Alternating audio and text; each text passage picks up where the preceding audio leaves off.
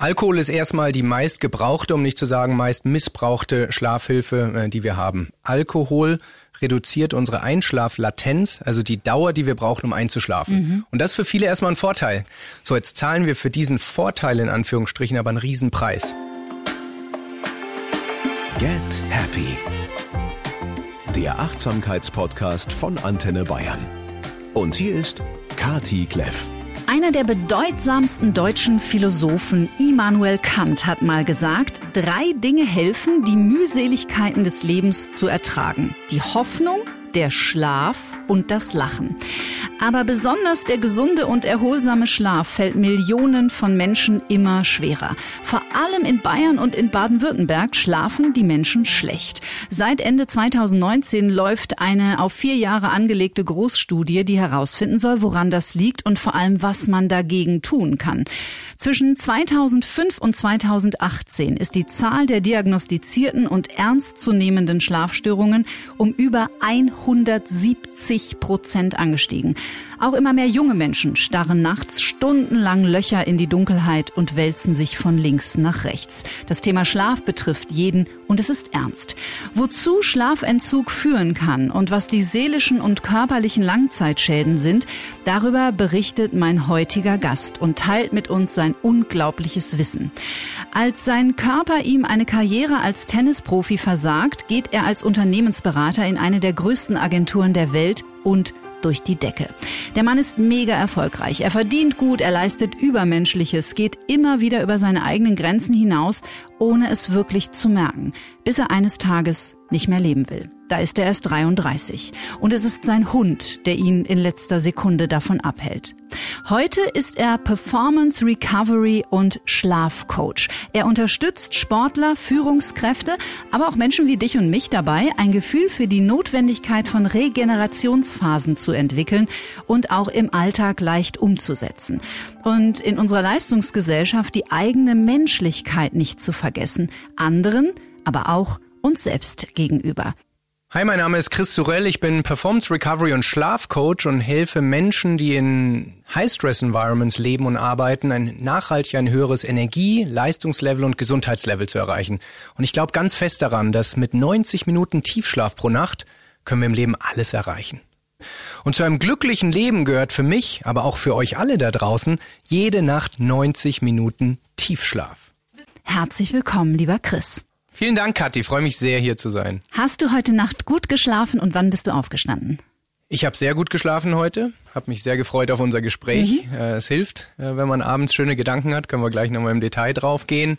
Und ich bin um 6 Uhr aufgestanden, so mhm. wie jeden Tag. Ich muss sagen, dass ich mich auf dieses Gespräch tatsächlich ganz besonders freue. Nicht nur, weil es ich würde mal sagen, jeden irgendwann mal betrifft in seinem Leben, sondern weil wir dank deines Wissens lernen werden, dass guter Schlaf eigentlich nach dem Aufstehen beginnt. Absolut. Und wenn ich korrigieren darf, dann betrifft's uns alle ja immer und jeden Tag. Also wir, wir ja. verbringen ein Viertel bis ein Drittel unseres Lebens im Schlaf. Also selbst wenn man keine Schlafprobleme hat, ist trotzdem was, wenn man überlegt, wie viele Menschen sich optimieren im Alltag, produktiver wollen, äh, werden wollen etc. Gut sein im Schlaf haben wenige auf der Agenda und das ist was, äh, worüber wir sprechen werden. Aber du hast recht, es geht äh, morgens schon los. Ganz wichtig morgens ist, dass wir genug Licht kriegen zum Beispiel. Wir werden noch viel über Hormone, über Melatonin etc. sprechen. Aber was viele außer Acht lassen ist, es wird ganz viel über Abendroutinen gesprochen. Was kann ich, wenn ich mit dem Job fertig bin, tun, um gut zu schlafen? Das Erste, was wir tun können, ist, morgens so früh wie möglich sehr viel Licht zu konsumieren. Es gibt so eine äh, Daumenregel, die heißt, vor 10 Uhr morgens sollten wir 100.000 Lux konsumieren. Mhm. Lux ist so diese Maßzahl, die die Lichthelligkeit auslöst. Und das ist was, was für ganz viele Menschen komplett äh, auf der Strecke bleibt. In den Herbst- und Wintermonaten, wo draußen nicht so viel äh, Sonne vorhanden ist, aber auch im Sommer. Die meisten äh, gehen aus der Wohnung in die Tiefgarage, fahren unten ins Büro rein, fahren mit dem Aufzug ins Büro rein.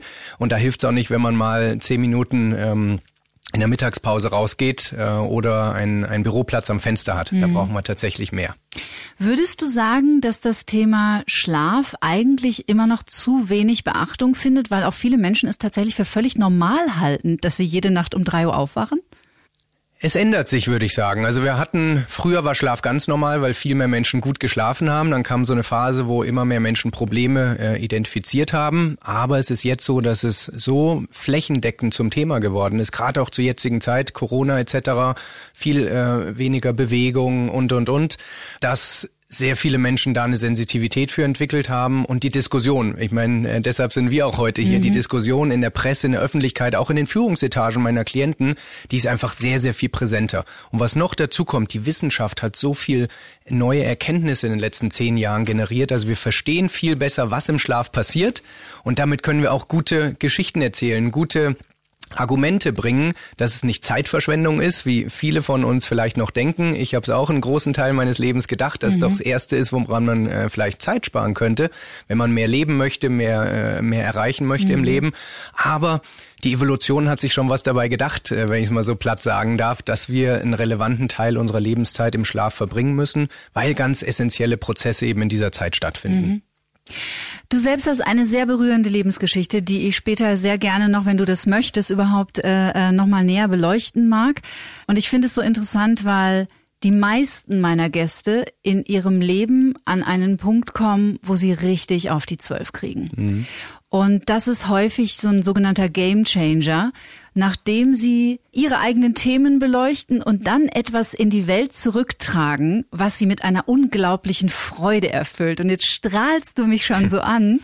Und ich glaube, das ist bei dir genau das Thema, in dem du jetzt so leidenschaftlich engagiert bist. Absolut. Ich glaube, ähm, es ist ein schöner Weg für Menschen, wenn sie selber eine Erfahrung durchlebt haben, dass sie erstens sehr glaubwürdig bei dem Thema sind. Geteiltes Wissen, so gelebtes Wissen. Genau. Es, und äh, du hast gesagt, ich darf heute mit mit Top-Managern arbeiten, mit Unternehmensberatern etc. Und was ich immer wieder als Feedback bekomme, ist, dass ich Stallgeruch habe. Also ich laufe nicht mit einem Moralzeigefinger durch die Gegend äh, und sag, hey, macht mal langsamer und so, sondern ich verstehe die Menschen, ich verstehe, was sie dahin treibt, wo sie gerade mhm. sind.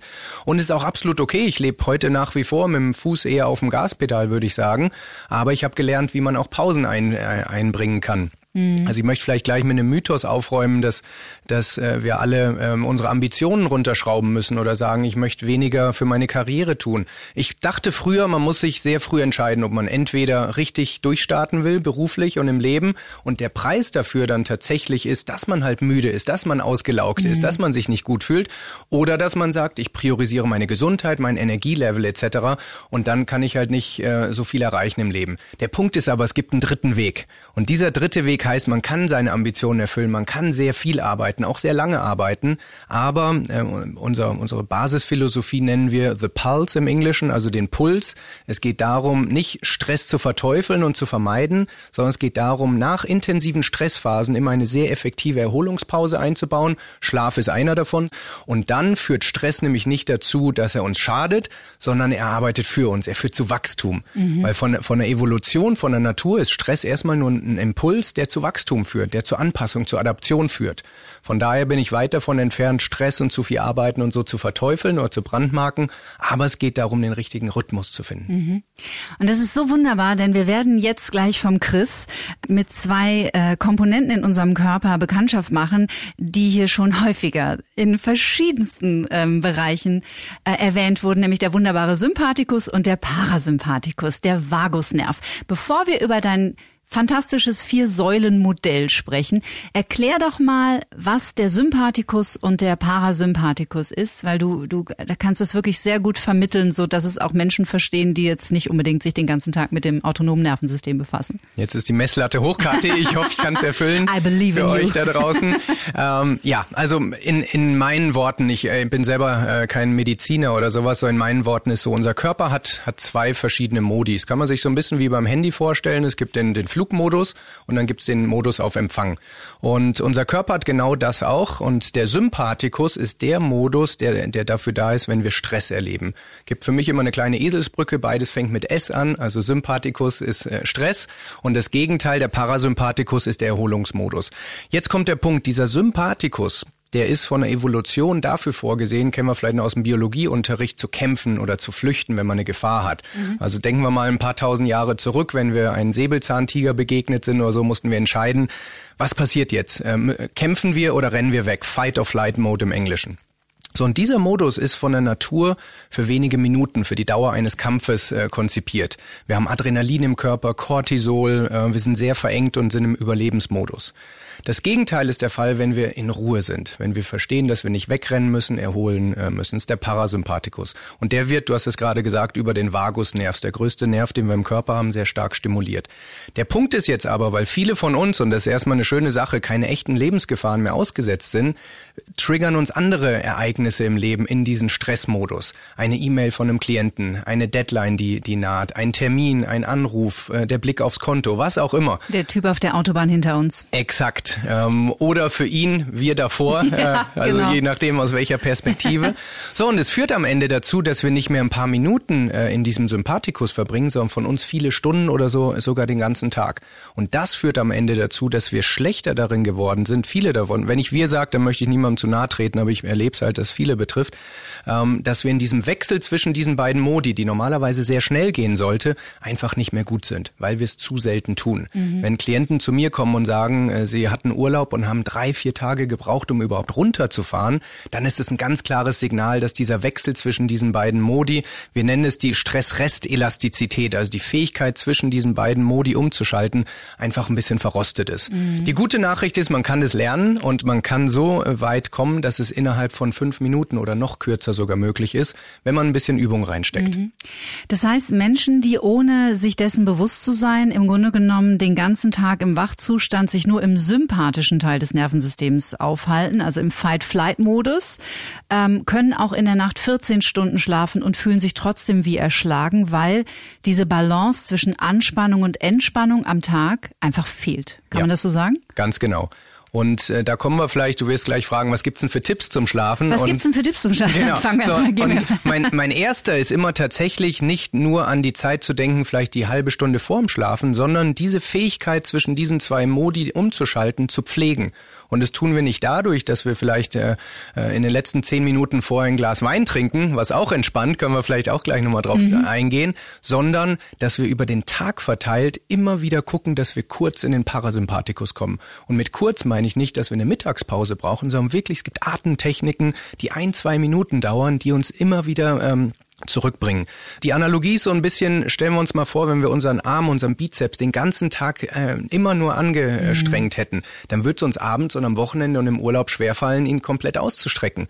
Aber das Gleiche erwarten wir von uns, dass wir den ganzen Tag in, im Sympathikus, im angespannten Modus äh, unterwegs sind und abends dann auf Knopfdruck Laptop zuklappen oder es ist eine bestimmte Uhrzeit, dann loslassen. Mhm. Und so leicht geht es nicht. Jetzt äh, denken viele, tagsüber unmöglich, Pausen zu machen. Aber es gibt Wege, wirklich den gestresstesten Managern und Unternehmensberatern bringen wir diese Dinge bei. Also es ist möglich. Wenn man für sich im Kopf einmal realisiert, dass es wichtig ist. Alles mhm. geht immer im Kopf los und äh, wenn man weiß, dass die Pausen keine Zeitverschwendung sind, sondern einen besser machen.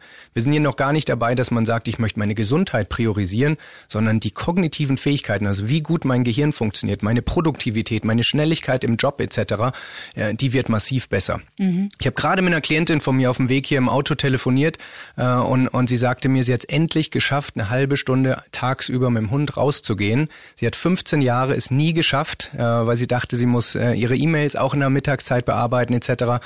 Und die war so glücklich, dass sie es endlich geschafft hat mhm. und gemerkt hat, sie wird am Nachmittag besser, wenn sie eine kleine Pause macht. Mhm. Das sind die Erfolgserlebnisse, die wir ja auch brauchen um dran zu bleiben. Absolut. Also es, Argumente bringen nichts. Man muss es fühlen. Ja, genau. Es gibt so eine, es gibt eine These und äh, die erlebe ich immer wieder, dass der Mensch alles, was wir tun, aus eine von zwei Gründen machen. Entweder um unser unser unser Glücksempfinden zu mehren, also zu steigern, oder Schmerz zu lindern. Und Schmerz nicht nur im physischen Sinn, sondern auch im emotionalen mhm. Sinn. Und wenn wir da mal drüber nachdenken, alles, was wir tun, zahlt auf eins von diesen zwei Säulen ein. Entweder äh, Pleasure im Englischen, also to increase pleasure, mhm. or reducing pain. Mhm. Wir brauchen ganz früh Erfolgserlebnisse, dass man sich besser mhm. fühlt. Besser kann sein, ich schlafe schneller ein, ich, ich wach ausgeruhter auf, ich habe tagsüber ein höheres Energielevel, ich habe keine Rückenschmerzen mehr. Was immer der erste Erfolg ist, der ist wichtig, damit ich bei meinen Klienten Glaubwürdigkeit kriege. Die sagen, der Typ hat Ahnung, mhm. also gib mir mehr. Mhm. Gehen wir mal durch deine vier Komponenten. Was ist die erste Säule deiner Philosophie? Die erste Säule ist, wir nennen es Recovery, also Erholungsmindset. Mhm. Es geht alles im Kopf los, aus verschiedenen Gründen. Ähm, und äh, solange man glaubt, dass Pausen Zeitverschwendung sind, äh, dass sie mich von äh, meinen eigentlichen Zielen wegbringen etc., werden alle wissenschaftlichen Erkenntnisse, alle Argumente, alle Beispiele werden einfach nicht auf fruchtbaren Boden kommen. So, und da gehen wir viel mit, äh, mit Geschichten von unseren Klienten ein, äh, mit wissenschaftlichen Erkenntnissen etc., das also Klick macht. Wir nennen es im, im Englischen eine Epiphany, also eine Erleuchtung. Mhm. Wenn dieser Aha-Moment stattgefunden hat, ab dann sind die Menschen bereit, wirklich auch Veränderungen in ihrem eigenen Leben vorzunehmen. Mhm. Recovery beginnt aber tatsächlich am Tag. Also es geht darum, den Menschen ein Bewusstsein beizubringen. Es ist wichtig, dass du am Tag kleine Generationsphasen einbaust. Absolut. Diese Mikropausen, Microbreaks, die sind essentiell, um, um tagsüber ein hohes Energielevel zu halten mhm. und um eben abends auch seinen Geist und seinen Körper in diesen optimalen Zustand zu bringen, damit er für eine, für eine erholsame Nacht mit hohen Tiefschlafanteilen entsprechend auch vorbereitet ist. Mhm. Was ist eine sogenannte Mikropause? Eine Mikropause kann alles zwischen zehn Sekunden bis fünf Minuten sein, würde mhm. ich sagen. Also das, was wir unseren Klienten typischerweise beibringen, ist jeder eingeladen, ist jetzt auch in dem Moment mitzumachen, dass wir doppelt so lange ausatmen, wie wir einatmen. Was hat es damit auf sich? Wir haben vorhin über Sympathikus, Parasympathikus gesprochen und wenn jetzt ähm, ein, bei uns ein Säbelzahntiger ins Studio käme, wären wir beide sofort im Sympathikus. Mhm. Wir würden ganz viel einatmen, unser Körper bräuchte Sauerstoff, die Muskeln, das Gehirn müsste versorgt werden. Das heißt, der Einatmenvorgang ist für den Körper eher ein Stresssignal. Das Gegenteil passiert beim Ausatmen. Mhm. Das heißt, da ist der Körper in Sicherheit. Und wenn wir dieses Ausatmen jetzt deutlich länger machen als das Einatmen, dann wird unser Vagusnerv sehr stark stimuliert und der Körper weiß, ich bin safe, ich kann in den Parasympathikus äh, mhm. schalten. Und das kann man ein paar Mal machen, zum Beispiel bis vier Atemzüge ein, bis acht aus, ein paar Mal wiederholen. Es dauert nicht mal eine einzige Minute mhm. und man war ganz kurz mal im Parasympathikus. Mhm. Du arbeitest mit deinen Klienten mit 48 Sekunden. Warum müssen es unbedingt 48 sein? 48 ist so kurz, dass es unter einer Minute ist. Wenn ich meinen Klienten sage, es dauert nicht mal eine Minute, dann habe ich sie. Wenn ich sage fünf Minuten, genau, no ja. excuse äh, ähm, break sozusagen.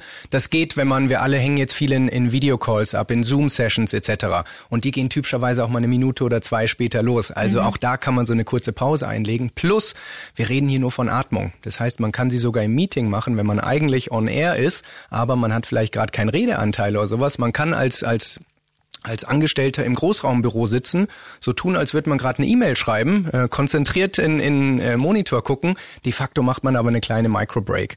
Also es geht nicht darum, dass man immer allen sagt, Freunde, ich bin gerade mal raus, weil das ist etwas, was man Menschen sich auch zu Recht oft nicht trauen, äh, mhm. weil man sagt, man wird ja bezahlt fürs Arbeiten, nicht fürs Pausen machen. Also dieses Thema Pausen machen ist äh, kulturell auch noch ein Thema in vielen Unternehmen, muss man klar sagen. Aber es ist möglich und es tut uns gut. Und ich sage immer, man kann vielleicht, und ich möchte niemandem, der, der starker Raucher ist, jetzt zu nahe treten, aber äh, ich glaube, wir können eine Sache von, von Rauchern lernen. Egal wie gestresst Raucher sind, sie schaffen es regelmäßig, vor die Tür zu gehen, ein, zwei Minuten eine Zigarette zu rauchen ähm, und wieder zurückzukommen. Das heißt, wenn die Priorität stimmt, ein anderes, äh, eine andere Analogie wäre Menschen, äh, die Diabetes haben und sich alle paar Stunden mal entsprechend äh, versorgen müssen. Also wenn die Priorität hoch genug ist, werden wir kleine Pausen finden. Mhm. Und was ich den Menschen äh, ja beibringen möchte, sie inspirieren möchte, ist, dass unser Energielevel eigentlich eine, eine Priorisierung sein sollte, die hoch genug ist, um immer mal wieder kurz abzuschalten. Mhm, absolut. Recovery Säule 1. Säule 2. Ist das schon die Ernährung oder die Bewegung? Ich, in der Reihenfolge ist tatsächlich das Abschalten, wovon wir gerade reden. Also mhm. äh, Switching of your Racing Mind äh, nennen wir das, weil wenn uns das nicht gelingt, dann sind alle anderen Themen danach eher Nebensache, auch wenn sie relevant sind. Aber wenn wir die ganze Zeit äh, kreisende Gedanken haben, beim Schlafen, beim Sport machen, beim Essen etc., dann wird die Effektivität der, folgenden Themen einfach nicht so gut sein. Deshalb abschalten, egal wie gestresst man ist, ist, ist äh, die Kerneigenschaft, die jeder, äh, wir nennen sie Sustainable High Performer, also Menschen, die über einen langen Zeitraum äh, auf einem hohen Level funktionieren wollen. Weil ich sag mal, fünf Jahre Gas geben ist nicht so schwer. Aber die Kunst ist es, und da gibt's genug Beispiele, es über Jahre und Jahrzehnte Jahrzehnte zu machen. Mhm. Und dafür ist Abschalten eben, äh, also Mindset, dann Abschalten und die dritte Säule wäre dann Tiefschlaf, genug Tiefschlaf kriegen. Switching of your racing mind. Kurze Übersetzung, also praktisch den rasenden Verstand, der unaufhörlich auf einen einlabert. Äh, Im Grunde genommen zum Schweigen zu bringen. Jetzt, oder zu beruhigen. Oder zu beruhigen, genau, weil auch äh, Zen-Mönche äh, ihr Leben lang nichts anderes tun, als genau das zu versuchen. Und da fragt dich natürlich jeder Mensch, mh, klingt interessant, aber wie mache ich das? Ja, auch da möchte ich mit einem Mythos aufräumen, weil ich viele Menschen kenne, die sagen, ich habe es zwei Wochen probiert, bei mir klappt's halt nicht. Es wird nicht ruhig. Und das ist ein ganz wichtiger Punkt. Wir, wir haben einfach viel zu hohe Erwartungen daran. Es geht nicht darum, die Gedanken komplett auszuschalten. Mhm. Ziel einer Meditation ist nicht, Ruhe im Kopf zu haben. Das Ziel ist, den Lärm zu erkennen Mhm. Und jedes Mal, wenn man den Lärm wahrnimmt, dann probieren auf seine, ob das die Atmung ist, ob das eine Zählmeditation gibt, verschiedene Missionen. In dem Moment wird man besser. Das heißt, wenn du in einer 10-Minuten-Meditation 100 Mal abgeschweift bist und es vielleicht 70 Mal erkannt hast und wieder zurückgekommen bist, dann ist das der Moment, mhm. wo du deine, deine kognitiven äh, Fähigkeiten, deine Mindfulness, also die Achtsamkeit schulst. Die Zen-Mönche, die, sage ich mal, auf Knopfdruck bei äh, im Stillstand sind, die werden nicht mehr so viel besser, sondern sie probieren diesen Zustand zu halten. Aber es, es war keine schlechte Meditation, wenn man ständig äh, abschweift, sondern es war eine gute, wenn man es ab und zu erkannt hat, dass man abgeschweift hat. Das ist ein ganz, ganz wichtiger Punkt, mhm. weil damit wird jede Meditation zum Erfolgserlebnis und nicht nur die, wo man insgesamt ruhig ist. Weil die Menschen, wo viel Lärm im Kopf ist, die verlieren so typischerweise sehr schnell die Geduld und sagen, ist nichts für mich und dann fehlt ihnen wieder äh, letztendlich ein wichtiges, äh, ein wichtiges Tool. Du hattest nach Methoden gefragt. Wir haben eins schon angesprochen. Meditation mhm. ist bestens wissenschaftlich erforscht, äh, wird auch seit, seit Jahrhunderten und Jahrtausenden praktiziert. Es hat in meiner Erfahrung mit Menschen, die sehr wenig Zeit haben und gestresst sind, einen großen Nachteil oder zwei. Es dauert eine gewisse Zeit, bis man Erfolge merkt. Und wir alle sind nicht sehr geduldig. Das mhm. heißt, äh, wir haben einen Geist, der sehr schnelle Erfolge sehen will, sonst glaubt er, es bringt nichts. Das heißt, man muss sich über eine gewisse Zeit durchkämpfen. Und das Zweite ist, es braucht auch eine gewisse Zeit. Und auch das eng, Engpass bei vielen von uns. Von daher, womit wir typischerweise starten, sind äh, erstens so Atemroutinen, mhm. die jetzt noch gar nicht mal beim Geist anfangen, sondern wirklich physiologisch äh, in der Stimulation vom Vagusnerv. Das ist etwas, wo man wirklich, wenn man das tut, teilweise beim ersten Mal schon wirklich einen, einen Unterschied merkt. Mhm. Und dann kommt dieses Momentum, dann haben die Leute Lust, mehr zu machen. Was man noch ergänzen kann, ist äh, sogenannte binaurale Töne da drauf zu setzen. Das ist eine, ist eine Audiotechnologie, die aufs linke Ohr und aufs rechte Ohr eine bisschen andere Frequenz einspielt. Die führt auch dazu, dass die Ge Gehirnwellen ein bisschen runtergefahren werden. Ähm, und die Kombination daraus äh, ist etwas, was gerade am Anfang von der Reise, wenn man sagt, ich möchte mal den ersten kleinen Schritt gehen, äh, da sehr, sehr gut funktioniert. Hm, es ist so spannend, ne? Das Gehirn ist einfach so krass. Total. Du hast vorhin kurz erwähnt, also Ernährung spielt natürlich eine total entscheidende Rolle. Es sollte eigentlich mittlerweile jedem klar sein, dass es auch für den Schlafprozess nicht besonders hilfreich ist, um 21.30 Uhr noch eine Pizza zu essen.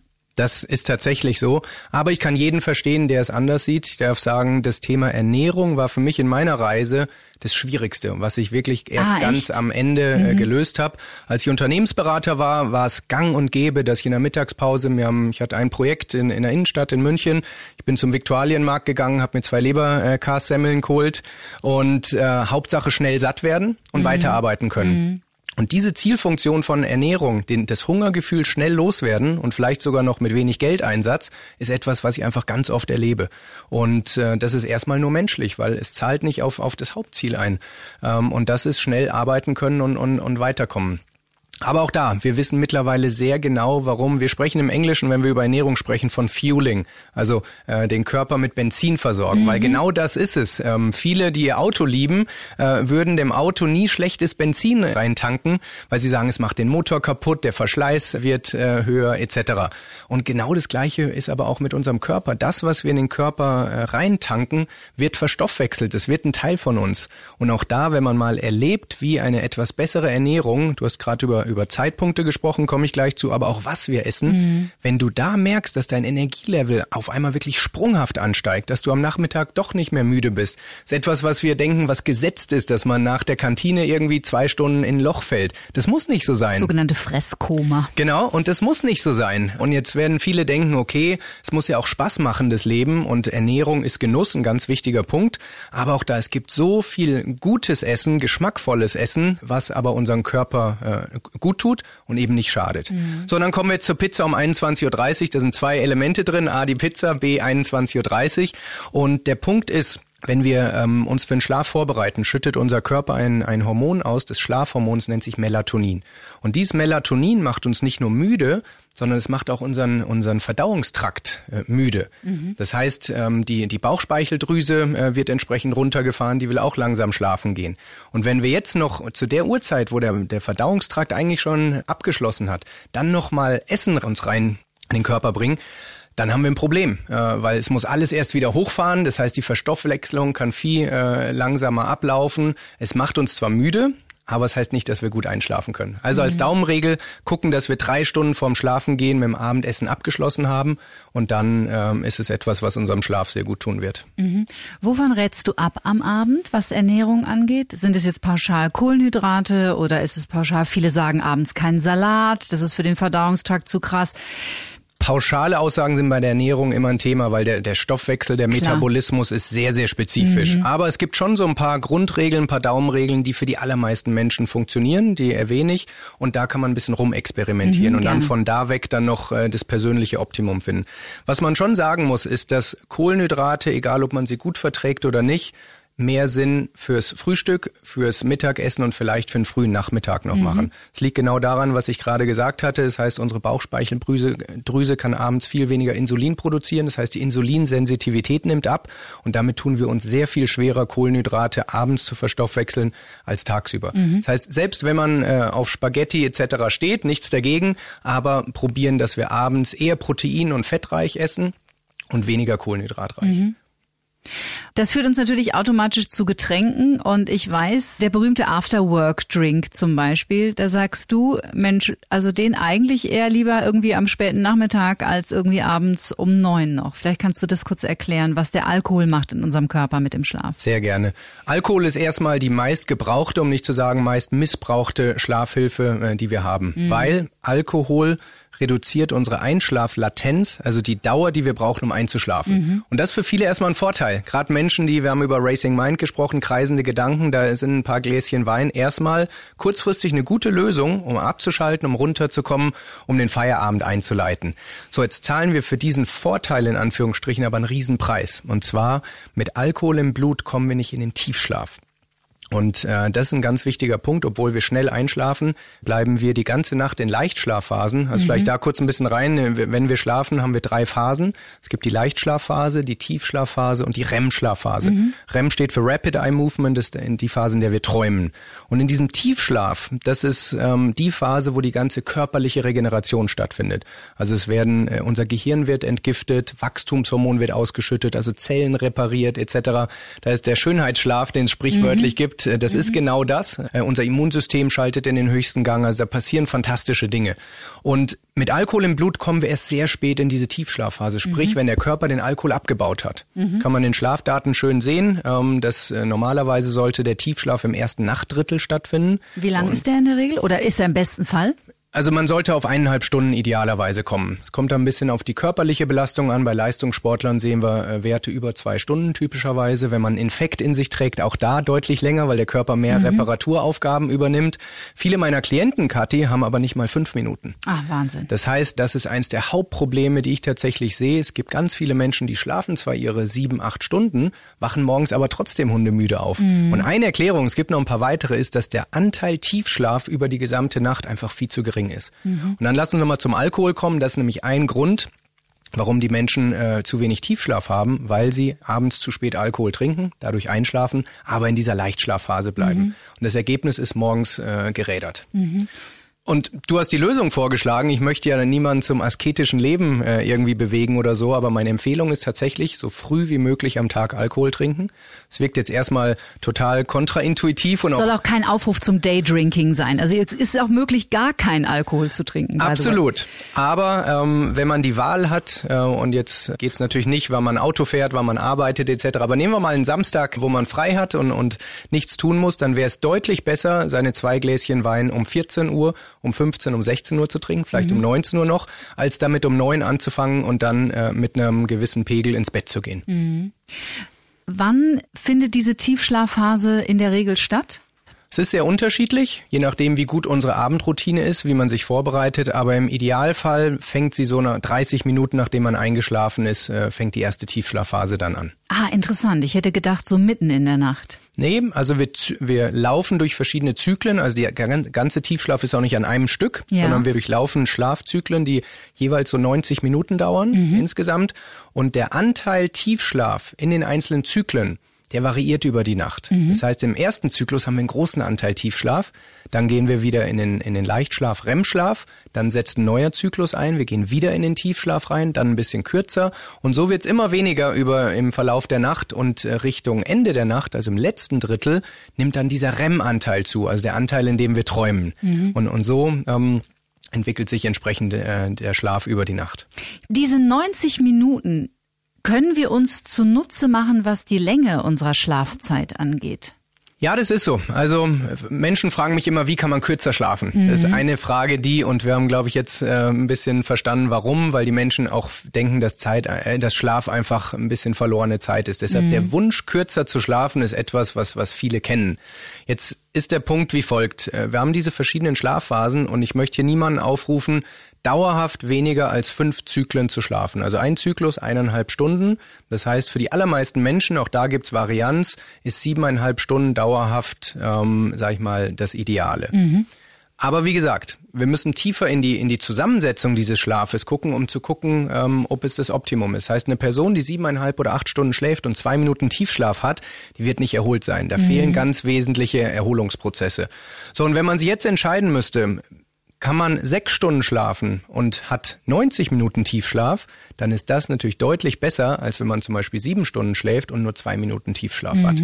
Das heißt, es gibt nicht die, die eine Daumenregel. Fakt ist aber, gucken wir, dass wir, dass wir, wenn möglich, auf fünf Zyklen kommen. Wenn weniger, weil es im Moment im Leben nicht anders geht, Job, Familie, mhm. Kleinkind, wie auch immer, dann zumindest gucken, dass wir den Tiefschlaf optimieren. Und das ist eben ein Mythos, dass die Menschen denken, selbst wenn ich kurz schlaf, muss ich hundemüde aufwachen. Aber das stimmt nicht. Man kann durch gewisse Phasen im Leben kommen, wenn man zumindest diese eineinhalb Stunden Tiefschlaf auch in den kürzeren Nächten hat. Mhm. Den Tiefschlaf zu pflegen, das haben wir jetzt schon von dir gelernt, bedeutet tagsüber für kurze Regenerationsphasen zu sorgen, also sprich den Parasympathikus zu stimulieren und anzuregen und darauf achten, dass man immer wieder Anspannung, Entspannung in seinem Leben hat. Wir essen drei Stunden spätestens vorm Einschlafen. Im besten Fall gute Fette und Proteine. Genau. Also ein gutes Stück Fisch, mhm. eine Avocado. Mhm. Wie stehst du zu Rohkost? Da kommt das, wo ich gesagt habe, sehr, sehr individuell. Ja, okay. Wenn man merkt, dass die Verdauung da rebelliert, dann eher weglassen, aber okay. ansonsten natürlich ein, ein, guter Nährstoff für den Abend. Okay. Alkohol, wenn nachmittags lieber mal um 16 Uhr ein Gläschen Wein. Und das sind alles so Komponenten im Alltag, die auf jeden Fall auf das Konto des Tiefschlafs einzahlen. Kann man das so zusammenfassen? Absolut. Manchmal reicht es nicht, muss man auch klar sagen, weil das Schlafsystem, so wie jedes System im Leben, ist immer nur so stark wie, die, wie das schwächste Glied in der Kette. Mhm. Das heißt, wenn wir die Dinge, die du jetzt angesprochen hast, zum Beispiel richtig machen, aber um 21 Uhr noch zwei Espresso oder Espressi heißt glaube ich, mhm. äh, trinken, dann wird ein ähnlicher Effekt stattfinden. Das Koffein kann zwar dazu führen, dass wir einschlafen, und ich höre immer wieder, ich habe die Diskussion, ist eine meiner Lieblingsdiskussionen mit neuen Klienten, die sagen, ich weiß, Koffein ist nicht so gut, aber ich bin da irgendwie anders. Ich kann ganz locker abends nach dem Dinner noch einen, einen Kaffee trinken und ich schlafe trotzdem ein. Ich fühle mich voll ertappt. So, und das stimmt auch, aber der Punkt ist, und da haben wir jetzt schon ein bisschen mehr Wissen, es geht nicht darum, ob man einschlafen kann. Es geht auch nicht darum, ob wir nachts aufwachen davon, sondern die Frage ist, wie viel Tiefschlaf haben wir in der Zeit? Spannend. Und wenn wir Menschen äh, dann äh, ein Tracking äh, anlegen und gucken, wie ist es denn mit Koffein, dann sehen wir ganz oft, dass der erste Tiefschlaf um drei oder vier Uhr morgens stattfindet, wo er schon längst abgeschlossen sein mhm. sollte. Und diese Aha-Momente, das ist das, was ich vorhin sagte, die brauche ich bei meinen Klienten, mhm. weil wenn du einfach nur, die meisten bewerten ihren Schlaf anhand von zwei Kriterien. Erstens, wie lange brauche ich zum Einschlafen? Zweitens, werde ich nachts wach? Und wenn die beiden Dinge okay sind, dann sagen sie, mein Schlaf ist eigentlich ganz gut. Aber niemand fragt sich, wie ist eigentlich mein Energielevel am Morgen? Weil mhm. das ist die entscheidende Frage. Mhm. Und wenn man dann, ich frage die Klienten am Anfang immer von eins, ich will im Bett liegen bleiben, bis zehn, ich könnte Bäume ausreißen, wo, wo bist du denn? Dann kommt ganz oft eine vier oder eine fünf oder sowas. Und dann sagen sie, aber so ist es halt, wenn man einen anstrengenden Job hat. So, und das ist ein Mythos, gegen den ich mich wehre und, und der stimmt auch nicht. Man kann in dem stressigsten Job trotzdem mit einer 7, 8 oder 9 in den meisten Fällen aufwachen. Es ist nicht der Preis für Erwachsensein, für im Job stehen, für ein stressiges Leben haben, dass man einfach hundemüde aufwacht. Mhm. Wenn ich die Menschen dann frage, überleg doch mal, wie du dich mit 18, 19, 20, bevor du vielleicht deinen Job jetzt angefangen hast, gefühlt hast, dann kommt irgendwo so ein, so ein Gefühl, so ein Gedanke, dass man sagt, boah, das war ja ganz anders. So, und da kann man aber wieder hinkommen. Mhm. Selbst wenn man 35, 40, 50 ist, man kann sich jeden Morgen richtig gut fühlen. Mhm. Warum ist zwischen drei und vier so ein Klassiker zum Aufwachen in der Nacht? Sehr gute Frage, weil da gibt's gibt's einige Erklärungsansätze beziehungsweise Gründe, muss man ganz klar sagen. Das eine ist, wenn äh, das Abendessen sehr kohlenhydratreich war zum Beispiel, kennen wir alle. Man, man hat erstmal ein Hoch äh, vom Insulinspiegel und dann gibt's diesen, diesen Drop, diesen äh, Blood Sugar Crash. Also der Blutzucker mhm. sackt in den Keller ab. Und wenn das zum Beispiel nach einem Teller Pasta oder sowas oder einer Pizza ein paar Stunden später stattfindet, je nachdem, wann man ins Bett geht, könnte das genau drei Uhr äh, morgens, drei, vier Uhr sein. Das heißt, der Körper schlägt Alarm und sagt, äh, ich muss essen, weil er nicht mehr genug Energie hat. Das wäre ein Grund aufzuwachen. Mhm. Das wäre erstmal nicht schlimm. Man könnte einen kleinen Happen essen, nicht ideal, aber ähm, es ginge. Der Punkt ist aber, dann setzt bei vielen wieder die kreisenden Gedanken ein. Äh, der Stress vom nächsten Tag, die To-Do-Liste etc. Und warum liege ich jetzt wach? Das ist warum? auch so ein Klassiker. Genau, ne? man, man fängt an, sich so ein bisschen zu kritisieren, zu verurteilen. Man denkt, boah, der nächste Tag geht in die Hose, wenn ich mhm. nur eine mhm. kurze Nacht habe. Aber da kann ich euch auch alle komplett, äh, oder ihr könnt euch entspannen. Eine kurze Nacht oder immer mal wieder eine schlechte Nacht macht gar nichts. Es geht darum, wie es über Wochen, über Monate, über Jahre ist. Mhm. Wir können super funktionieren, wenn wir mal eine kurze Nacht hatten. Also da können wir uns wirklich komplett entspannen. Hast du einen Trick, wenn jemand nachts wach liegt um halb vier und doch ganz gerne wieder einschlafen würde? Gibt es auch verschiedene Ansätze. Die einen sagen, am besten, also wenn du nach zehn Minuten nicht wieder eingeschlafen bist, dann liest du am besten ein Buch oder du machst irgendwas anderes, was auch immer. Ja, also ich würde die zehn Minuten ein bisschen verlängern, typischerweise 20 Minuten. Das ist so eine, so eine äh, Grenze, wo wir nicht nur beim Nachts wieder einschlafen, sondern auch abends beim Schlafen wir, wir wollen nicht stundenlang an die Decke starren. Und zwar, unser Gehirn arbeitet sehr assoziativ, das heißt, es verknüpft Dinge. Und eine Verknüpfung, die wir nie beschädigen wollen, ist die folgende, das Bett ist zum Schlafen da. Mhm. Und für nichts anderes. Vielleicht noch für eine Sache, die jetzt nicht jugendfrei ist, so, aber ähm, das ist die einzige Assoziation, die man mit dem Bett und dem Schlafzimmer haben will. Das heißt, auch ähm, an einem Sonntag mal einfach im Bett liegen und lesen oder sowas, würde ich dringend von abraten. Macht es auf der Couch. Interessant. Das, das okay. Gehirn soll wissen, dass das Bett zum Schlafen ist. Und wenn es länger als 20 Minuten dauert, dann stehen wir wieder auf. Auch das klingt erstmal kontraintuitiv, weil wir wollen ja schlafen, aber es wird nichts. Man wird sich wahrscheinlich auch nicht an den Esstisch setzen, wenn man keinen Hunger hat. Und nach der gleichen Analogie wirklich erst ins Bett gehen und dann auch im Bett bleiben, wenn man wirklich ein gutes Gefühl hat, dass man einschlafen mhm. wird. So ein Trick, wenn es äh, nicht äh, funktioniert, ihr werdet jetzt lachen, aber nur so lange, bis ihr es mal probiert habt. Und zwar, ich nenne es Schäfchenzählen für Fortgeschrittene. Und zwar, wir fangen an, bei, bei der Zahl 5000 zu zählen.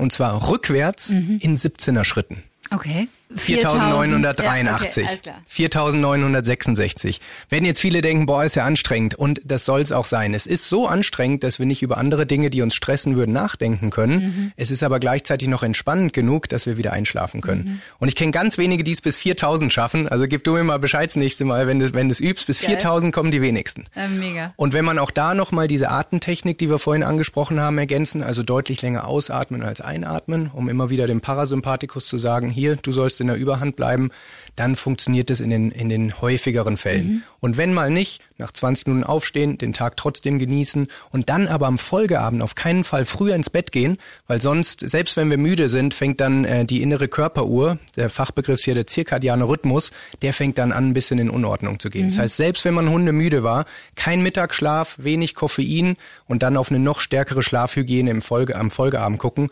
dass der Rhythmus intakt bleibt. Mhm. Jetzt hast du das schöne Wort Schlafhygiene schon benutzt. Da würde ich gerne so ein paar Gadgets mal mit dir abklopfen. Fangen wir mal mit dem klassischen Gegner der Schlafhygiene an, nämlich unserem Smartphone.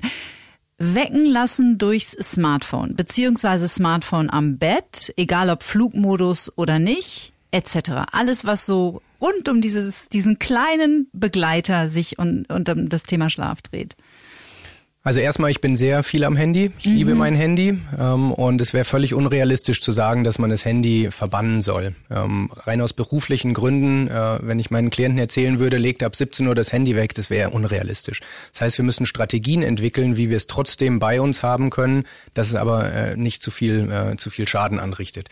Das heißt, am Bett liegen, ich selber nutze es als Wecker. Wenn es für einen selbst funktioniert, nichts dagegen zu sagen. Mhm. Flugmodus würde ich persönlich immer machen, weil wenn man äh, erstens äh, Nachrichten bekommt in der Nacht, die einen, selbst wenn sie nicht aufwecken, auch da wieder Tiefschlaf oder Leichtschlaf, mhm. wir können sehr, sehr sicher sein, wenn man im Tiefschlaf ist und irgendein Brummen kommt, dass es uns zumindest in den Leichtschlaf bringt. Mhm. Auch hier wieder, wo kommen wir von der Evolution her, wenn wir geschlafen haben unter freiem Himmel und irgendwo im, im Gebüsch hat's geraschelt, mhm. das ist sehr wahrscheinlich ein Feind. Das heißt, wir kommen zumindest in den Leichtschlafmodus, weil aus dem Tiefschlafmodus können wir nicht einfach aufstehen und rennen, mhm. sondern wir sind dann schon in, in so einem leichten Alarmzustand. Zustand. Das heißt, alle Geräusche, die, und das ist nicht nur das Handy, sondern eine Spülmaschine, die man nachts vorm Schlafengehen vielleicht noch anschaltet, nicht machen. Selbst wenn wir uns dran gewöhnt haben und sie uns nicht aufweckt, können wir trotzdem sehr sicher sein, dass sie uns von einem Tiefschlaf in den, in den Leichtschlaf zieht. Mhm. Ein tropfender Wasserhahn genauso, eine quietschende Matratze. So, Menschen, die eine quietschende Matratze haben und nicht davon aufwachen, würden sagen, warum soll ich ein paar hundert Euro oder tausend Euro in eine neue Matratze investieren? Wir messen den Schlaf und sehen, dass bei jeder Drehung, wo ein leichtes Quietschen ausgelöst wird, es wieder zurück in die Leichtschlafphase geht. Das Blaulicht ist natürlich immer ein Thema, was, äh, was das Handy auslöst und da würde ich Nightshift definitiv aktivieren, das ist eine feine Sache. Mhm. Da aber auch ein wichtiger Hinweis, das Handy ist nicht die einzige Blaulichtquelle. Und die Menschen denken, wenn sie das Handy auf, auf Orange stellen, dann ist alles gut. Aber denk mal, was wir typischerweise als letztes machen, bevor wir ins Bett gehen. Wir gehen Zähne putzen, mhm. machen den Badezimmerspiegel an und holen uns eine Blaulichtdusche aus allernächster Nähe. Und die ist ein Vielfaches von dem Blaulicht, was ein Handy jemals ausstrahlen könnte. Das heißt, da einfach in den letzten Stunden gucken, dass unser Auge nicht mehr direkten äh, Kontakt mit, mit hellem, weißem, grellen Licht hat, weil da ist der Blaulichtanteil sehr, sehr hoch. Mhm. Und dieser Blaulichtanteil, um das noch abzurunden, der sagt unserer inneren Körperuhr, dass der Tag beginnt. Mhm. Klingt verrückt, aber, und da sind Forscher nicht ganz schlüssig, aber eine These lautet, ich finde dies nicht so abwegig, wenn wir mal ein paar Evolutionsstufen zurückdenken, irgendwann haben wir im Meer gelebt, äh, quasi als Fische. Und die aufgehende Sonne durch die, durch die Meeresoberfläche hat sich in blaues Licht gebrochen. Das heißt, da war der Anfang des Tages mit blauem Licht assoziiert. Und diese Assoziation, dass Blaulicht ein, ein, ein beginnender Tag ist, tragen wir in unseren Genen nach wie vor. Es gäbe auch die Möglichkeit, die orangenen Brillen zu tragen. Die kann man ja auch ganz leicht überall im Internet bestellen. Genau. Sehen nicht besonders sexy aus, muss man ganz klar sagen. Aber wenn man dadurch, ich glaube, ein hohes Energielevel ist sexier tagsüber, mhm. als äh, ein paar Stunden vorm Schlafengehen dann noch eine, eine bisschen komische Brille mhm. zu tragen. Und äh, Zähneputzen am Arm bei Kerzenschein kann ja auch was ganz Hübsches haben. Absolut. Du hast gerade den simulierten Sonnenaufgang erwähnt. Mhm. Auch da gibt es mittlerweile Möglichkeiten, sich davon wecken zu lassen. Ich zum Beispiel habe so WLAN-Glühbirnen. Also mhm. ich wache tatsächlich auf mit simuliertem Sonnenlicht. Mhm. Es gibt aber auch, man kann sich einfach Wecker kaufen, die simulieren einen Sonnenaufgang. Ja. Angeblich ist es dann nicht so ein Stress für den Körper, als wenn so ein hartes Geräusch irgendwie durch den Raum schallt. Ja. Du nickst auf jeden Fall schon mal. Das ist erstmal so. Trotzdem zwei, drei äh, Kommentare dazu. Erstens, Erstens, wenn der Prozess, wann es Licht angeht, zu lange dauert, dann opfern wir natürlich kostbaren Schlaf, der sonst noch tiefer stattfinden könnte. Das heißt, ich sage meinen Klienten, so lang wie möglich stockfinsteres Schlafzimmer. Ja. Und wenn der Wecker dann geklingelt hat, dann so schnell und so viel äh, Licht wie möglich rein. Das ist mal der erste Punkt. Also man kann ohne, wenn es für dich funktioniert, wunderbar keinen Grund, äh, da was zu ändern. Aber was wäre die Zeitspanne? Ich würde mal 15 Minuten sagen, 15 mhm, okay. bis 20 Minuten. Mhm. Ähm, das ist das eine. Ich sehe aber auch trotzdem oft, dass das die Kandidaten sind, die dann auch für Snoozing offen sind. Das heißt, nochmal ein paar Mal den Wecker äh, weiterdrehen. Auch das ist nicht ideal, weit weg von ideal. Vielleicht auch da kurz erklärt, warum. Typischerweise, wenn wir aufwachen, wachen wir an, an so einem Ende von einer REM-Phase auf weil wir träumen und dann werden wir wach. Wenn wir jetzt den Snooze-Button drücken, dann fallen wir direkt wieder in so eine REM-Phase rein. Und wenn wir dann sieben Minuten später aufwachen, dann wachen wir nicht am Ende einer REM-Phase auf, sondern am Anfang. Okay. Weil nach sieben Minuten, also da sind wir wirklich gerade am Anfang von so einer Phase und das ist was, was unser Gehirn überhaupt nicht mag. Deshalb jeder, der auf REM steht und vielleicht denkt, es ist so ein bisschen eine Belohnung, ähm, es ist weit weg von der Belohnung und da würde ich wirklich die Finger von lassen. Aber lass mich nochmal kurz zu dem Stressfaktor am Morgen durch den Wecker kommen, mhm. weil der immer so ein bisschen verteufelt wird, müssen wir aber gar nicht, weil ein leichter Stressimpuls am Morgen ist genau das, was wir brauchen. Das heißt, eine leichte Cortisolausschüttung durch den Wecker ausgelöst, ist das, was uns wach macht, ist das, was dem Körper sagt, ähm, dass äh, der Tag losgeht. Und wenn wir das zu sanft und mit zu wenig Licht etc. machen, dann weiß der Körper gar nicht so richtig, wann geht der Tag eigentlich los. Und nicht nur, dass es uns äh, leichter aus dem Bett steigen lässt, in dem Moment, wo Cortisol morgens ausgeschüttet wird, wird automatisch die Uhr gestellt, dass circa 14 Stunden später Melatonin ausgeschüttet mhm. werden soll. Also das Hormon, was uns dann abends besser in den Schlaf bringt. Mhm. Das heißt, diesen, der Stress sollte natürlich nicht zu hoch sein. Wenn man sofort bei 100 Puls hat, dann muss man vielleicht den Wecker ein bisschen ändern, also einen Klingelton oder so. Da kann man ja fiese Alarmtöne machen oder vielleicht einen sanften Ton. Für alle, die ein iPhone haben, Windspiel ist zum Beispiel ein mhm, Alarm. Das mag ich auch, stimmt. Genau. So, und der weckt einen sanft auf, der Körper versteht, der Tag beginnt und damit ist alles gut. Aber mhm. Stress am Morgen gehört dazu wie gesagt, nicht so ausgeprägt. Ich weiß, so Pauschalisierungen sind äh, eigentlich großer Unfug, weil wir Menschen einfach individuelle kleine Tierchen sind. Ja. Trotz allem, würdest du sagen, es gibt eine ideale Zeit morgens, um aufzustehen?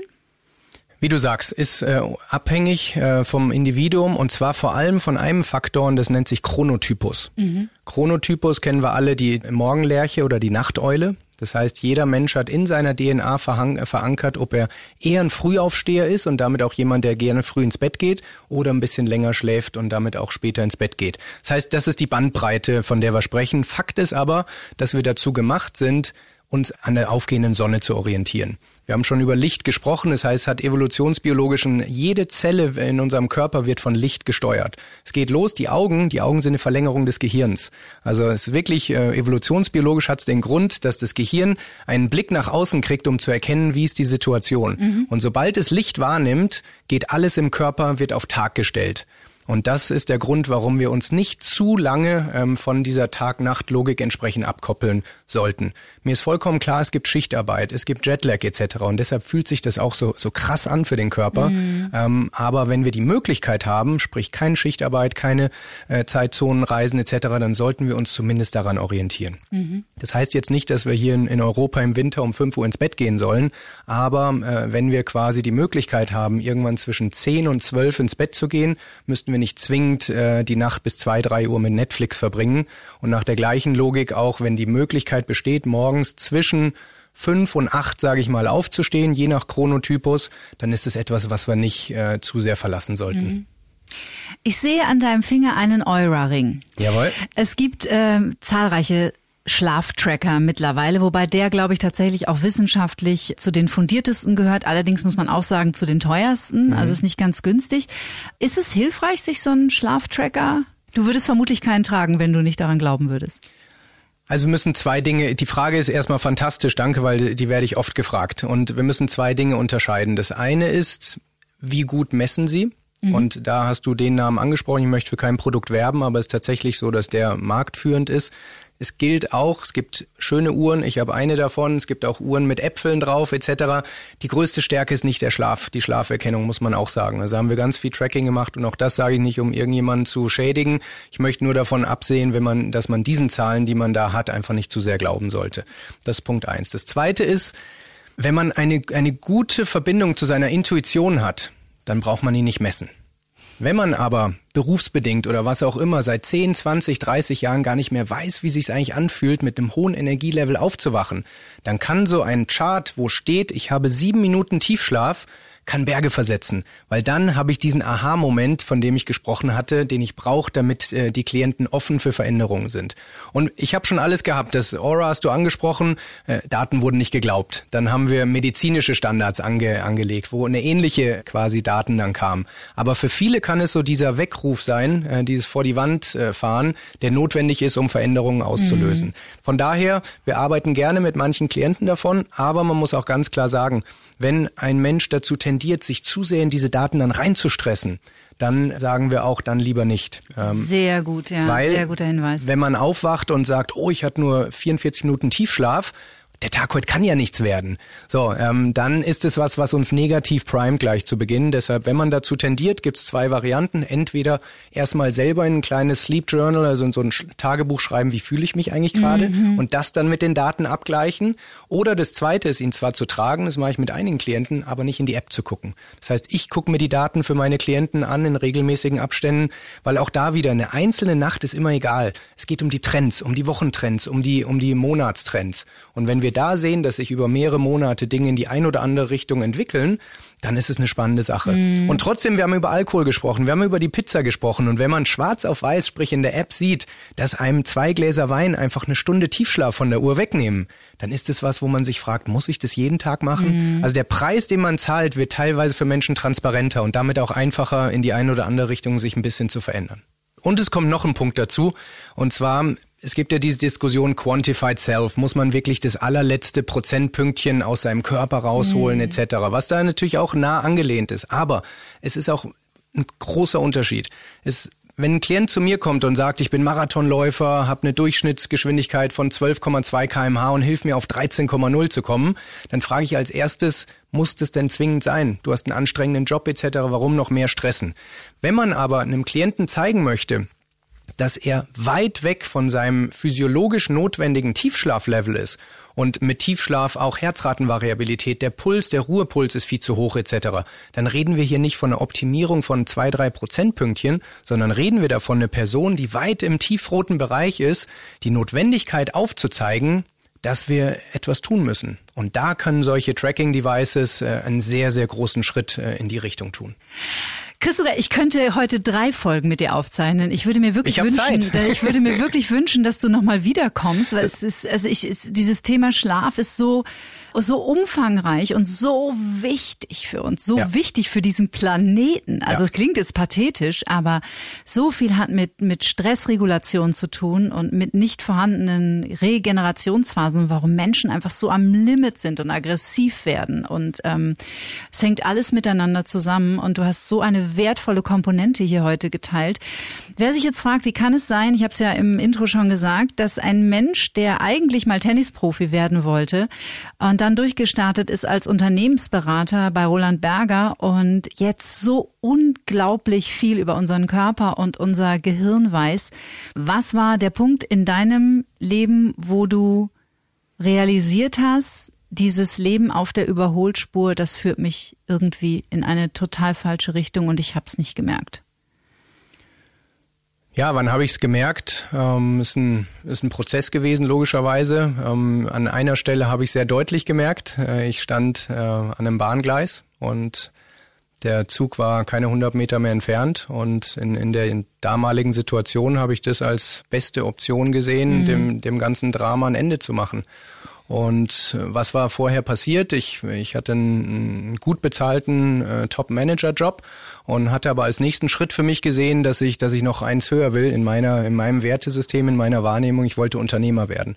Ich war von einem, von vielen anderen Unternehmern inspiriert und habe gesagt, okay, ich war Unternehmensberater, Haken dran, Manager, Haken dran. Was ist äh, Next Level? Und zu der Zeit habe ich gesagt, es wäre doch schlau, wenn ich tagsüber meine 12, 13 Stunden als Manager mache und dann nachts, in der Zeit, wo ich ja eh meine Zeit mit Schlaf äh, verschwende, einfach eine Firma aufbaue. Das heißt, ich habe gesagt, okay, ich nehme jetzt ein paar Monate Zeit und komme abends um acht, halb neun vom Job, esse schnell was, nicht das Beste zu der Zeit, wenn man, äh, wenn man ehrlich ist. Und arbeite bis vier Uhr morgens an meinem Startup. Es war ein, Online-Shop für Herrenklamotten, den ich, äh, den ich aufbauen wollte. Von vier bis sechs dann kurz hinlegen und dann mit äh, ja, genug Stresslevel, mit genug Leidenschaft, mit genug äh, Überzeugung damals, dass ich härter bin als der Rest der Welt, dass die Wissenschaft für mich und, und alle Ratschläge nicht gelten, ähm, ja, äh, dann von vorne wieder. Und das habe ich äh, bisschen über ein Jahr gemacht und es hatte mich seelisch, moralisch, physisch komplett zerstört. Mhm. also ein Beispiel, ich hatte tatsächlich zu der Zeit jeden Tag 40 Fieber jeden Tag um die Mittagszeit. Also mein Immunsystem hat komplett verrückt gespielt. Ibu und, und alles äh, äh, äh, hat dagegen geholfen. Was heißt geholfen? Es hat es unterdrückt. Mhm. Aber es war für mich zu der Zeit keine Option. Ich will diese Firma an den Start bringen und, und wenn sie da mal gut läuft, ich glaube, das äh, kennen viele, dass man die sagt, wenn das wenn dann Dilemma. Genau, dann mhm. wird alles besser. Mhm. So und ich habe dann meinen mein Managerjob irgendwann an den Nagel gehängt und wirklich nur noch das Startup gemacht. Aber obwohl ich mehr Zeit gehabt hätte, äh, hat es dann nicht mehr geklappt. Also diese innere Körperuhr, die die ist schon tolerant, muss man sagen, aber irgendwann ähm, wenn man den Schlafrhythmus so zerschossen hat, dann passieren ganz äh, interessante Dinge im Körper. Und wir hatten vorhin über diese REM-Phase gesprochen, die, die vor allem im letzten Nachtdrittel stattfindet. Und wenn man nur zwei Stunden pro Nacht schläft, hat man null Prozent REM-Schlaf. Und in dieser REM-Schlafphase findet die ganze emotionale Regulation statt. Mhm. Das heißt, wenn man auf die verzichtet, über einen längeren Zeitraum, entstehen Ängste, entstehen depressive Episoden etc. pp. Kann man an den ganzen Hormonzusammensetzungen im Gehirn dann auch messen. Und das bringt einen in eine Gedankenspirale, in eine Abwärtsspirale, die man mit klarem Verstand nicht verstehen kann. Äh, die ist, die ist rational nicht erklärbar. Und trotzdem habe ich am eigenen Leib erlebt, wie man schneller als man glaubt, äh, tatsächlich da reinkommen kann. Hm. Du hast dich zum Glück anders entschieden. Dein Hund hat einen wesentlichen Teil dazu beigetragen. Absolut, also er war auf dem besagten Spaziergang mit mir dabei mhm. und auch das werden viele Hörer nicht nicht verstehen, aber ähm, ich habe kurz vorher. Ähm, der Hund hat gebellt wie blöd, also auch interessant. Ich glaube, ich, ich, bin großer, großer. Hundefan wie du auch und ja. äh, die spüren viel.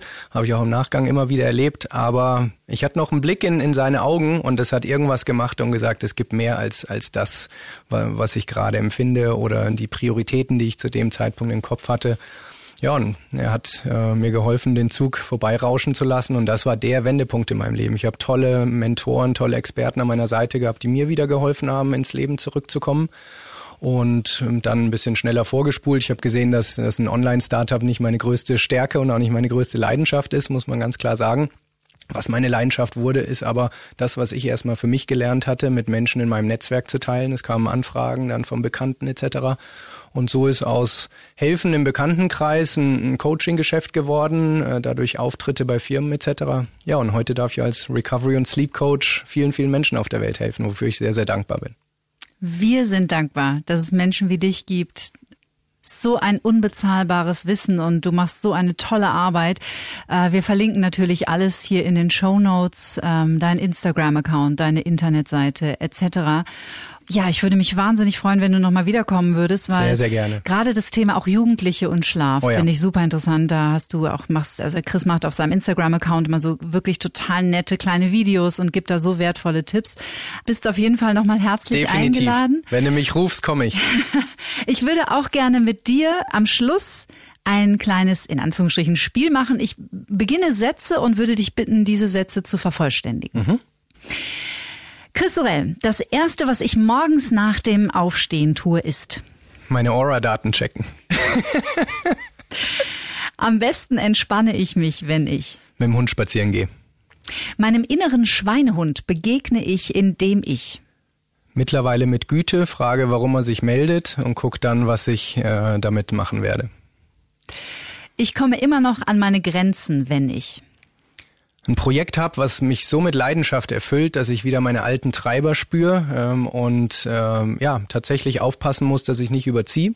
Aber mittlerweile habe ich mir ein System gebaut, ähm, auch weil ich weiß, dass ich zu einem Interview wie dir nicht mit roten, müden Augen kommen kann, sondern ich will mit funkelnden Augen kommen. Und das führt mich dann wieder zurück äh, da, wo ich sein will. Bevor ich schlafen gehe, probiere ich als allerletztes einen emotional aufgeladenen, positiven Gedanken zu haben. Als ich 20 war, dachte ich, dass Schlafzeitverschwendung ist. Ich wünschte manchmal, ich hätte früher gewusst, dass Ist jetzt Klassiker, dass Schlaf keine Zeitverschwendung ist. Aber vielleicht wichtiger, dass, dass man wirklich seine Gesundheit, sein Energielevel nicht, nicht aufgeben muss, wenn man im, im Leben richtig was erreichen will. Und viele werden jetzt vielleicht sagen, er spricht immer von Zielen und Erreichen und sowas. Es gibt ganz viele andere Dinge. Also was immer Ziele für einen bedeuten. Das kann eine tolle Familie haben. Das kann im sozialen Bereich was sein. Es soll nicht der Eindruck entstehen, dass immer nur um eine Karriere im Management oder so geht. Ich rede darüber mehr als andere vielleicht, weil viele meiner Klienten in dem Bereich sind die Grundlogik gilt aber auch für jeden anderen Bereich Absolut. im Leben. Absolut. Und ja auch für jeden anderen Menschen. Also das, die Tipps, die wir von dir gehört haben, die sind ja nicht nur für High-Performance-Leader, sondern natürlich für jede Mama, die völlig drüber ist im Homeschooling und äh, im Homeoffice und genau. Was diese Welt dringend braucht, ist mehr Wissen, was im Schlaf passiert, ich, ich gehe nicht so weit und sage, es müsste im Unterricht gelehrt werden, aber du hast gesagt, ich mache Social Media viel auf TikTok vor allem auch vielen. Da habe ich Kontakt zu Zwölfjährigen, zu 14-Jährigen, die mir sagen, dass sie dreimal pro Nacht äh, ihren WhatsApp-Chat checken, ob das denn gut oder schlecht sei. Das heißt, da noch mehr Aufklärung zu betreiben, wie wichtig Schlaf ist, dass es fürs Wachstum wichtig ist. Übrigens ein Argument, was sehr verfängt bei TikTok, wenn ich den Leuten sage, es könnte sein, dass ihr nicht so groß werdet wie von der äh, Genetik vorgesehen, dann sagen sie, oh, der, also ich muss, genau. Also jede Zielgruppe hat ihre Trigger und ihre, ihre äh, Argumente und äh, das auf die Jugendlichen äh, und auf die Kinder noch mehr auszuweiten, wo oft die Probleme bestehen, ähm, das würde ich sehr, sehr gerne tun. Mhm. Achtsamkeit bedeutet für mich, zu spüren, was der Körper einem für Signale gibt und dementsprechend auch zu handeln. Und zuletzt, Liebe ist. Das Allerwichtigste. Wichtiger als Schlafen und äh, einfach das Größte, was man im Leben äh, spüren kann. Chris Sorel, Performance, Recovery und Schlafcoach. So toll, dass du da warst. Vielen Dank. Danke dir, Kathi. Hat mega Spaß gemacht. Wow, in dieser Folge war so viel Input. Ich finde, die kann man sich gleich nochmal von vorne anhören, oder? Teilt sie gerne mit euren Freunden oder auch mit Kollegen, wenn ihr das Gefühl habt, dieses Wissen rund um einen erholsamen Schlaf von Chris Sorel könnte auch Ihnen helfen. Ich glaube, gut schlafen, das wünscht sich jeder. Und teilen hilft bekanntlich heilen. In zwei Wochen freue ich mich auf jemanden, der ehrlich gesagt schon seit der Geburtsstunde dieses Podcasts hier ganz oben auf meiner Wunschliste steht. Zum einen, weil er die Psychologie der Generation Instagram deutlich näher bringt, weil er sehr, sehr viele kluge Dinge sagt, weil er extrem unterhaltsam ist und lustig, ein toller Autor, ein neugieriger Geist, der wie ich den Dingen gerne auf den Grund geht und weil ich auch seinen Podcast sehr liebe. Also ich habe sozusagen meinen ganz persönlichen Fan-Moment mit Dr. Leon Windscheid. Wir reden darüber, wie es uns gelingt, dass wir uns besser fühlen können. Wenn ihr Fragen an Leon habt, dann schickt mir gerne eine Mail an podcast.antenne.de oder schreibt mir auf Instagram. Und wenn ihr Lust habt, dann lasst uns doch gerne fünf Sterne bei iTunes da, denn umso mehr Menschen werden auf diesen Podcast und seine spannenden Gäste aufmerksam und bekommen dann wiederum viel Inspiration für ihr Leben. Also, hat irgendwie jeder was davon. Wir hören uns wieder in 14 Tagen. Bis dahin bleibt neugierig und zuversichtlich. Alles Liebe. Get Happy. Der Achtsamkeitspodcast von Antenne Bayern.